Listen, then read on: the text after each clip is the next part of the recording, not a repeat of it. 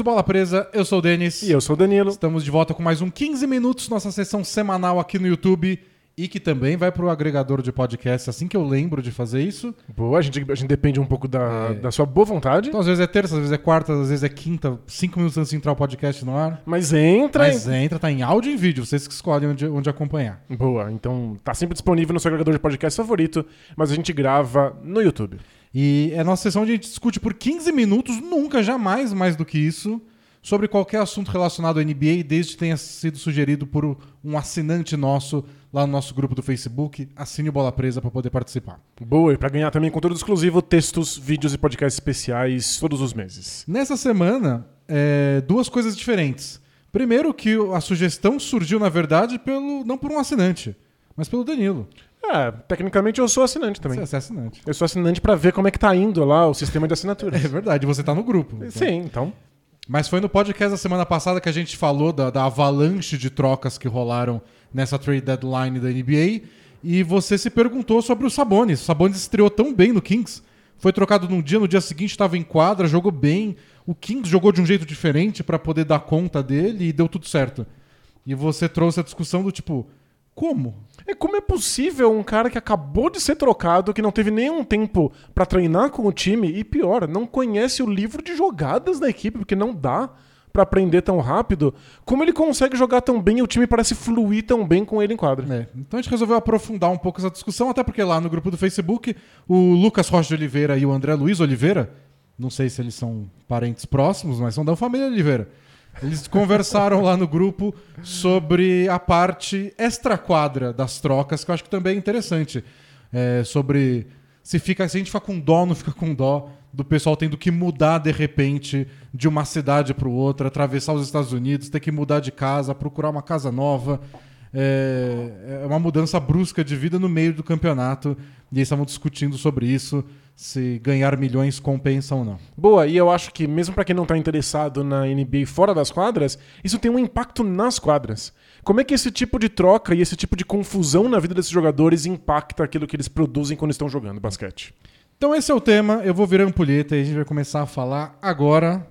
Ampulheta virada. Bora. Vamos começar com o, o efeito dentro de quadra, Boa, vamos lá. porque foi onde surgiu a conversa. Então, como diabos Sabonis jogou tão bem, aí depois foi lá o Halliburton, a troca foi um pelo outro, estreou muito bem pelo Pacers, CJ McCollum no Pelicans, mais de 30 pontos. Como esses caras fazem isso? É, isso que é muito incrível. Eu acabei chamando esse tema no nosso último podcast porque acabou ficando famosa a imagem do Sabonis sentado no banco de reservas junto com uma assistente técnica do Kings. Depois eu descobri que é a Lindsay Harding, que veio de Duke. E minutos antes do jogo começar, ela estava com o computador no colo e apontando lugares da quadra para o Sabonis estar. Então, esse foi o contato que o Sabonis teve com o playbook, o livro de jogadas do Kings. 10, 15 minutos antes de começar o jogo, É. com uma assistente técnica que é responsável pelo desenvolvimento de jogadores. Eu acho que no máximo, a gente não, não tem como saber disso, mas talvez o que tenha rolado também, que eu já vi em outros casos, é mandar vídeo, né? Então pega o zap do Sabonis, Vai mandando os técnico, Alvin Gentry, e fala, então dá uma olhada nesses vídeos aqui. E aí no avião, indo pra Sacramento, ele olha alguma coisa? Não sei se o Kings fez isso nesse caso, mas a gente sabe de outros exemplos de, de técnicos que usam isso. Inclusive, Pra não precisar ocupar momento de treino, por exemplo. E jogadores que não são trocados, pra quem tem curiosidade, como playbooks funcionam na NBA, antigamente eram páginas mesmo, era papel e você tinha que ficar lendo o nome das jogadas e como elas funcionavam com setinhas. Já faz um tempo que os times estão mudando pra abraçar os novos tempos e ser mais didáticos pros jogadores. Então todo mundo ganha uma famosa marca de computadores portáteis sem teclado, né? E nesse computador portátil famoso tem os vídeos das jogadas. Então certamente o Sabonis deve ter recebido pelo menos Sim, uma versão é. diminuta, enxuta disso. Pra né? dar uma olhada. E aí, antes de começar o jogo, sentou com, com a Lindsay Harding e ela foi apontando os lugares da quadra, falando quais jogadas deveriam ser usadas naquele jogo, né? E aí a gente repete o que a gente disse no podcast, que é profissionais são sempre impressionantes. Né? Pois é. Quando você chega no topo de qualquer profissão, e a NBA é o topo dessa profissão de jogador de basquete, é, o talento dos caras é absurdo. A capacidade deles de absorver o que eles têm que fazer em quadra é só muito rápido. É muito rápido. Aliás, quando a gente fez essa a pesquisa agora pra gente comentar sobre isso, a, a, a maioria das matérias, dos textos que a gente encontra são os jogadores comentando sobre como é difícil a parte fora da quadra. Como os, torcedores e a imprensa não entendem como é drástico para a vida deles, de repente ter que abandonar a casa que você mora e morar num hotel, porque em quadra, ah, em quadra é basquete, basquete a gente sabe. É, enquanto a gente dá um jeito. Eu fui atrás de entrevistas específicas pra ver o que, que os jogadores falam sobre isso. E eu achei muito fantástico uma menção do Tyson Chandler, que ele falou que a parte de basquete cuida de si mesma. Ela simplesmente dá um jeito de acontecer.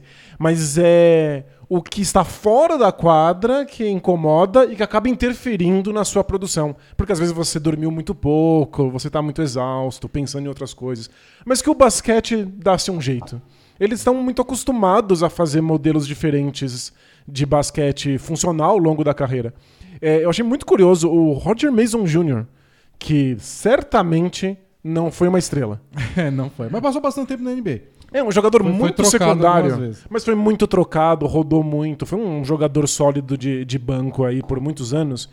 Ele comentando que desde a infância eles, os jogadores da- que chegam na NBA estão acostumados a jogar nas AAUs, que são uns torneios amadores que os jovens usam pra se expor, se colocar É, na vitrine projeção, né? para ser chamados por, por ensinos médios famosos ou por faculdades famosas. E como é que funciona a EIU? Você se inscreve com um time. O time não faz parte da EIU. Você monta o seu time e aí você inscreve esse time, como se você se juntasse com seus amigos e colocasse esse time lá. É. E aí, claro que tem gente tomou proporções gigantescas, tem circuitos desse, desse tipo de torneio no verão dos Estados Unidos, tem patrocinadores que organizam os times. Então eles vão pescando jogadores bons de todos os cantos. Então Então, é não comum, é você né? e seus amigos que você joga o ano inteiro. Não, é, às vezes você simplesmente se inscreve em uns 5 ou 6 times diferentes para jogar vários torneios de EIU para ter muita projeção. E em cada time são adolescentes como você que você nunca viu antes e você tem que fazer aquilo funcionar. É. Claro que se você vê os jogos de AEU, tem muito mano a mano, só porque todo mundo quer aparecer. Claro, todo mundo quer gerar estatística para atrair visibilidade, É, né, dos não- olheiros. Não, é um basquete tão coletivo quanto o profissional da NBA. Mas, de qualquer forma, você cria essa, essa adaptabilidade. Vai ser, você aprende a jogar com outros. Por mais que não faça jogadas complexas, você tem que se virar com os outros no ataque e na defesa. É isso, é por isso que o, o Roger Mason Jr. falou. é, a gente jogou em tantos times de AAU que a parte de basquete simplesmente funciona. Aliás, é a única parte que funciona na troca, porque é, aquilo que a, gente- é a parte que a gente tá fazendo aquilo que a gente sabe como fazer. E que a parte difícil é fora da quadra. E que isso não se pensa e não se fala muito. É. Eu achei uma resposta do Daryl Morey, o general manager hoje do, do Sixers. E antigo general manager do Houston Rockets. Tem que Rockets, sempre, sempre, colocar esse sempre. adendo pra deixar seu colega de mesa feliz. ícone da história do Houston Rockets. Pois é. Ele responde, alguém botou essa pergunta de como os jogadores se adaptam depois de uma troca lá no Quora, que é aquele site de que você pergunta qualquer coisa e aparece um especialista pra responder. E aí apareceu um especialista, bem especialista. É, o Daryl Morey tem a conta dele e respondeu várias coisas lá. Eu já, já vi ele falando de NBA muitas vezes. E ele responde umas coisas de economia e matemática. É engraçado, né? Parece que ele tem tempo de sobra, né? Ele tem muito. Acho que eu vou ser general manager pra ter mais tempo de sobra. né? Enquanto ninguém mandava ofertas boas pelo Ben Simmons, ele ficou respondendo a pergunta, pelo jeito. É, ele falou que tem três coisas importantes. Ele falou que a primeira é que a terminologia e as jogadas dos times da NBA não são tão diferentes assim. Então gente- isso é verdade. A gente vê muitos times rodando jogadas que estão na moda, assim. Nada é muito diferente. Se uma coisa dá certo, todo mundo copia. E pra quem é assinante do Bola Presa e tá acostumado a ver as pranchetas, a gente fala às vezes o nome dessas jogadas e a gente vê vários times fazendo sempre as mesmas. E ele também disse que ao longo da temporada os times sempre é, recebem relatórios sobre os outros times antes de jogarem. Então os ti- todo mundo acaba estudando um pouco Os é, outros times. os adversários. Então quando você chega lá, você fala, eu lembro de quando a gente enfrentou eles e nosso técnico pediu pra gente atenção nisso, eles fazem jogadas assim. Você não chega completamente no escuro. Você tem uma ideia, né? E a terceira coisa é que muitas vezes o jogador é trocado quando ele já tá na NBA há muito tempo. Então ele já viu aqueles jogadores, já jogou contra, às vezes jogou junto com alguns daqueles jogadores em outras situações. Então ele não tá tão perdido assim. É, ele não sabe os detalhes, mas se você joga ele só lá numa partida pra fazer as coisas básicas, ele faz. Ele conhece os jogadores, ele conhece razoavelmente o esquema tático do time que ele está inserido, e ele certamente conhece o nome das jogadas, a movimentação específica das jogadas, você aponta para ele num livro. Ele fala, faz aqui um horn. Ele sabe o que um horn é. Ou, ou se o time não usa essa terminologia, é, usa outra que você fala, ó, então, o A aqui a gente chama de B. Exato, é. Ok, pronto. Não Perfeito. precisa de muito mais que isso. Isso que a gente chama aqui de elefante roxo voador é um horn. Aí ele, ah, é um horn, eu sei o que é.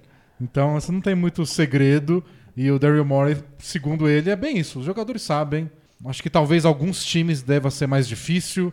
Sei lá, pensando no basquete de hoje, você chegar num dia no Golden State Warriors e jogar deve ser mais complicado. Porque é muita movimentação sem a bola e quando um jogador faz isso, você tem que fazer. Ninguém para. No Sixers deve ser mais fácil. Ó, quando o Embiid receber no post-up, você abre aqui e fica lá. Se você não sabe arremessar, você corta assim em direção à cesta e meio que. O resto você aprende depois. É, e, tem, e tem alguns preceitos básicos que não são nem jogadas. Que é, se alguém correr na sua direção, você sai dali e corre pro outro espaço que tá vazio. É. E isso, até no, no, no Warriors, funcionaria. Você consegue participar mais ou menos da movimentação ofensiva deles se você sempre correr pro espaço que não tá ocupado, né? E tipo, a defesa, o que vocês fazem na defesa? Ah, troca tudo. Qualquer Tá, bloqueio ok. a gente troca, menos quando envolve o pivô. Ah, tá bom. E é Pronto. claro. Eu aprendi já. Pronto. E é claro não que. saberia executar, mas aprendi. Certamente a gente não saberia executar. Embora a gente saiba em teoria. É. Né? Nossas pernas aqui não Eu responderiam. ia ficar errando lá. Eu devia estar lá. né? É, eu sei onde eu deveria estar, eu só não lá, consigo né? chegar nunca. E aí eu tô, tô do outro lado da coisa, tô no campo de defesa ainda.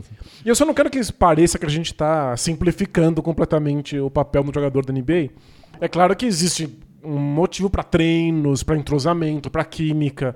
A gente vê defesas que estão jogando juntas há muitos anos que de repente entram em colapso e todo mundo erra. Existem coisas que são complexas e só com o tempo você vai ajustando. Mas os preceitos básicos que permitem que o jogador esteja em quadra são muito fáceis de É, tipo, adquirir. é. o- acho que a nossa explicação não é né, nem pra, não é para desfavorecer ou desvalorizar o entrosamento, o jogar junto, o treino. Embora vários técnicos da NBA nem liguem tanto pra treino, É. até por causa do calendário corrido. Até os que ligam têm dificuldade de colocar os times pra treinar, É. como o Thibodeau. é. Acho que a questão mais é mostrar como a gente consegue ver exemplos que a gente viu semana passada de estreias tão boas. É, e a gente tem e aí- claro, tipo, o Sabonis ainda pode se entrosar muito mais que o De'Aaron Fox. E pode ficar mais fácil. E vão surgir novas jogadas com os dois que não estão previstas ainda. O que a gente quer explicar é por que deu tão certo no dia 1. Não é que não possa ser mil vezes melhor no dia 360. E eu fiquei muito fascinado com a estreia do Sabonis, porque eu achei que ele transformou a movimentação do, do Kings.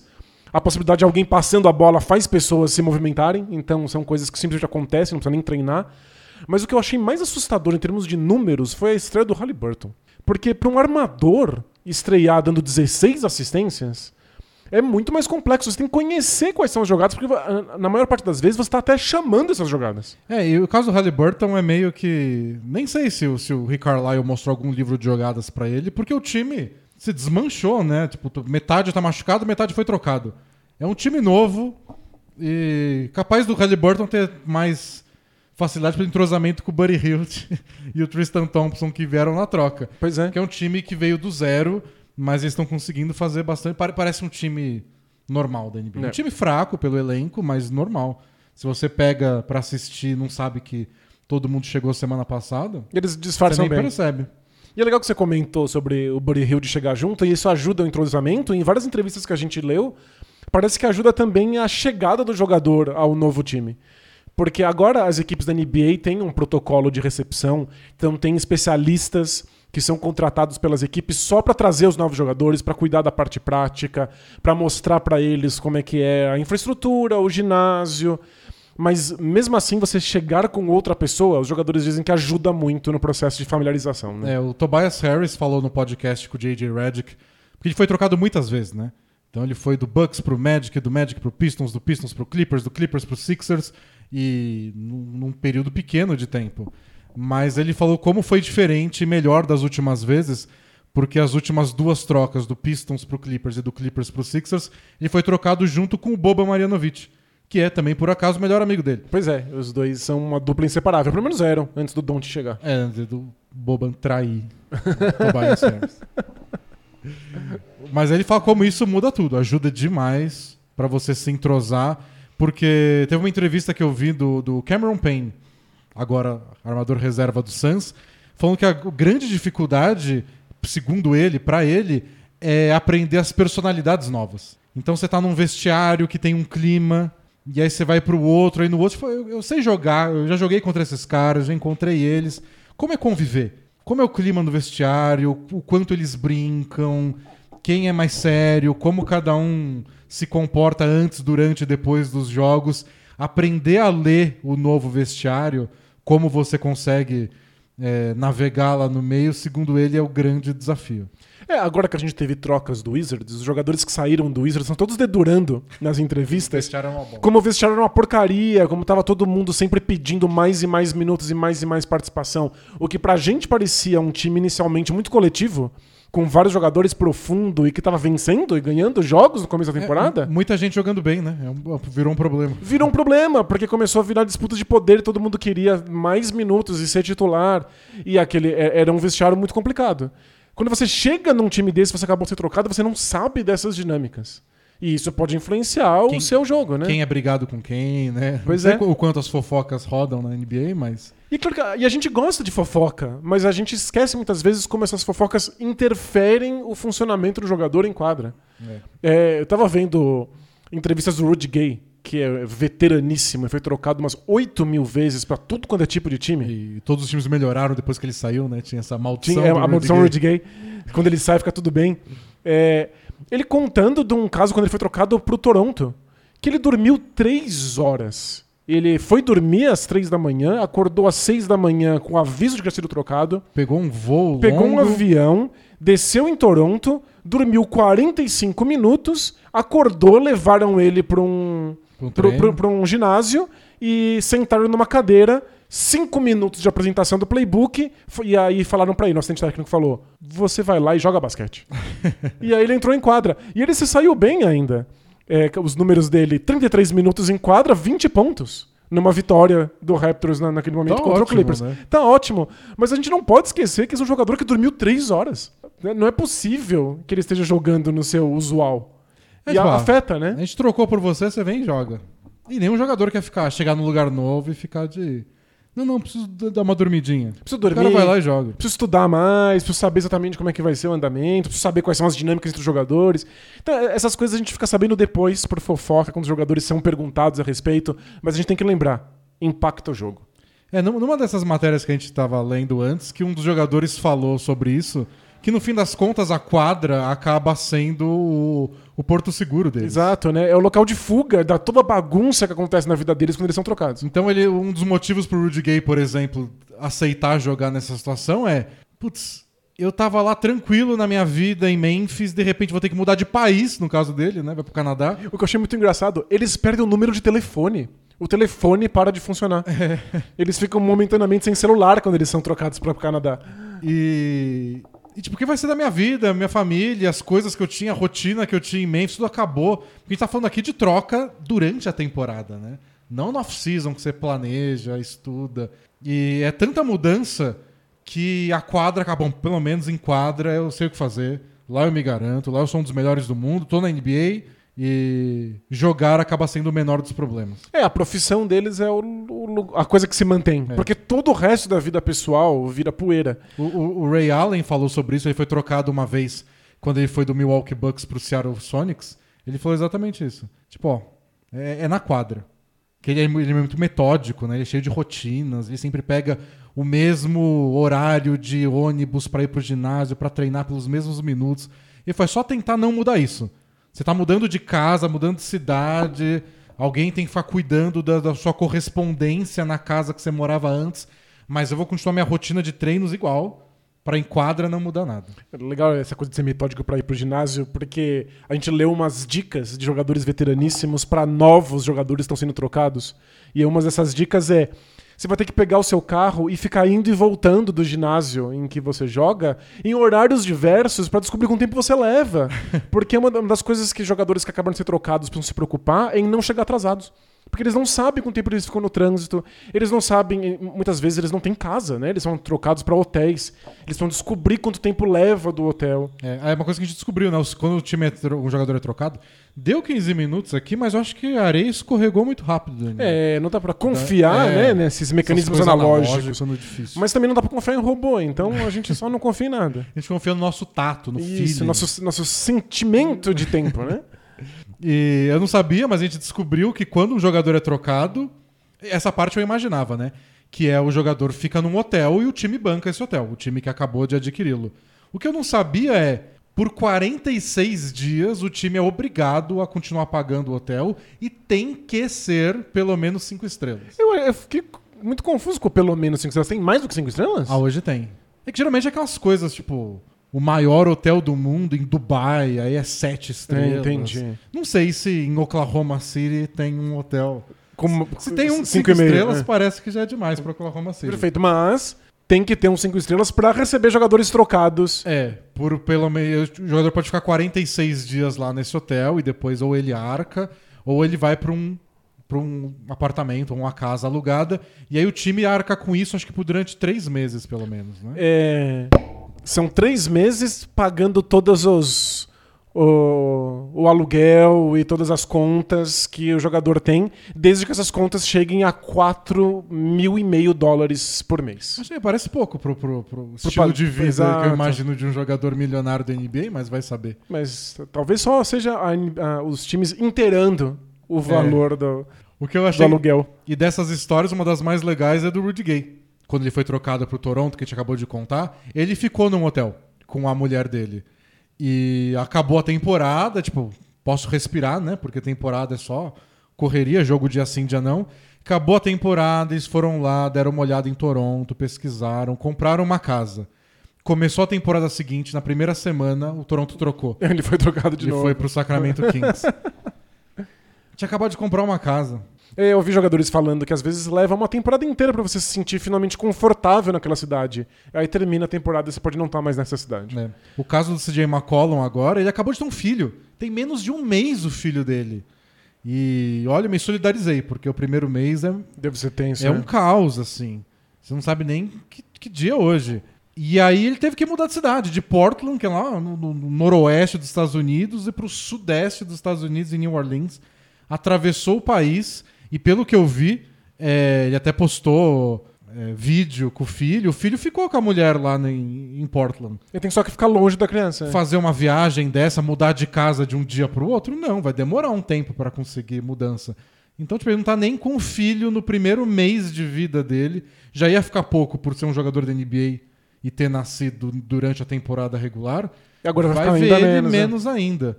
Então, é claro que durante todo esse processo ele tá ganhando 33 milhões de dólares. Mas isso não inviabiliza alguns desconfortos que acontecem independente de quanto dinheiro você tenha no bolso. É, Um dos casos que eu fiquei mais horrorizado foi o do Mirotic, quando ele foi trocado do Pelicans para o Bucks, porque o filho dele ia nascer a qualquer minuto. Eles já tinham médico, doula, hospital, tudo garantido, e aí ele foi trocado, então ele não ia mais voltar pra pra New Orleans, e ele não queria deixar a esposa sozinha pra ter o filho sem nenhum tipo de companhia. Então teve que voar ela pra lá, encontrar um novo hospital, uma nova doula, um novo médico. Precisou de uma permissão do médico dela pra que ela pudesse embarcar no avião. porque tava muito próximo, Muito da, próximo. da data de nascer. Então, é, é uma É. bagunça na vida de muitas pessoas. É, né? ele falou que nessa, nessa entrevista ele falou: "Ó, se fosse solteiro, eu pegava minhas coisas e ia. Pois é. Mas é mais difícil que isso. Tem uma outra história legal do J.J. Redick, quando ele foi trocado do Orlando Magic pro Bucks, porque foi no meio de uma viagem do Orlando Magic. Então eles estavam fora de casa e aí ele foi trocado. Então em vez de voltar para Orlando, ele foi para Milwaukee e quando acabou a temporada, ele virou free agent, não renovou com o Milwaukee, foi quando ele foi pro Clippers. Ele disse que ele nunca mais viu a casa dele em Orlando. Porque durante esse processo que ele estava em Milwaukee, ele sabia que depois ia ser free agent. Aí a mulher dele acabou vendendo a casa que eles moravam. Então um dia ele saiu de casa. Tipo, ah, não, amanhã a gente joga, sei lá, em Houston. E nunca mais viu a casa que ele morava. a mulher organizou toda a mudança. Em Milwaukee ele ficou morando em um hotel durante três meses, que é esse período da deadline até os playoffs. E é isso, né? Adeus. Próxima vez que ele foi pra casa dele mesmo, foi quando eles arranjaram uma casa nova em Los Angeles depois que ele assinou com o Clippers. É surreal. Eu vi uma entrevista do Canter de que ele tinha um dia pra voltar pra casa dele quando ele foi trocado e empacotar as coisas. Decidiu o que que era mais essencial pôr numa mala e o resto colocar em caixas. E aí os jogadores do time dele, que- do qual ele tinha sido trocado, chamaram ele para um último jantar de despedida. E aí ele foi no jantar de despedida. E aí ele não voltou, não pegou as coisas. É, tem várias histórias de jogadores que são obrigados a ir numa famosa rede de departamentos dos Estados Unidos comprar cueca. Porque eles são trocados e simplesmente voam para a cidade em que eles vão jogar, não conseguem mais pegar as roupas de volta. E aí não, a- termina as cuecas que eles colocaram na mochila. É, o Jamichael Green contou essa história. Ele e o Garrett Temple, os dois estavam no Memphis, foram trocados pro Clippers durante uma viagem. Só que a viagem do Grizzlies era pra jogar uma partida fora de casa. E aí eles foram encontrar o, o Clippers em outra cidade, não era nem em Los Angeles ainda, porque o Clippers estava durante, tava no meio de uma viagem de cinco jogos fora de casa. Nossa. Então eles tinham mala pra ficar um jogo fora e estavam numa viagem pra cinco. Correram pra famosa rede de mercado pra comprar cueca. Comprar uma cueca. E, segundo ele, um monte de camiseta cinza. No seu caso seria preta. é? Seria preta. E uma só, camiseta mais pra, genérica possível. só pra dar conta da viagem e conseguir continuar. E, teve um que eu não lembro mais que jogador era, mas ele também foi trocado, viajou imediatamente, e aí teve algum evento de gala pra recepcionar ele. E não dava tempo de mandar fazer um terno do tamanho dele. Ele teve que pedir pra companheiros do ex-time entrarem na casa dele e enviarem com, com prioridade o terno que ele tinha no armário. Pra ele poder chegar a tempo da, da, da cerimônia. É uma doida que ele. Mas assim, dito isso, é, até que é bem organizado. Cada time tem pessoas que recepcionam esses novos jogadores, mostram. dão- eles têm contatos já com imobiliárias e corretores para mostrar casas, sugestões de apartamentos, É bem- sugestões de bairros para morar perto do, do, do centro de treinamento do ginásio. Desde 2019, a NBA se preocupa em ter um guia para cada um dos times da NBA. Então, se você acabou de ser trocado, você recebe esse guia.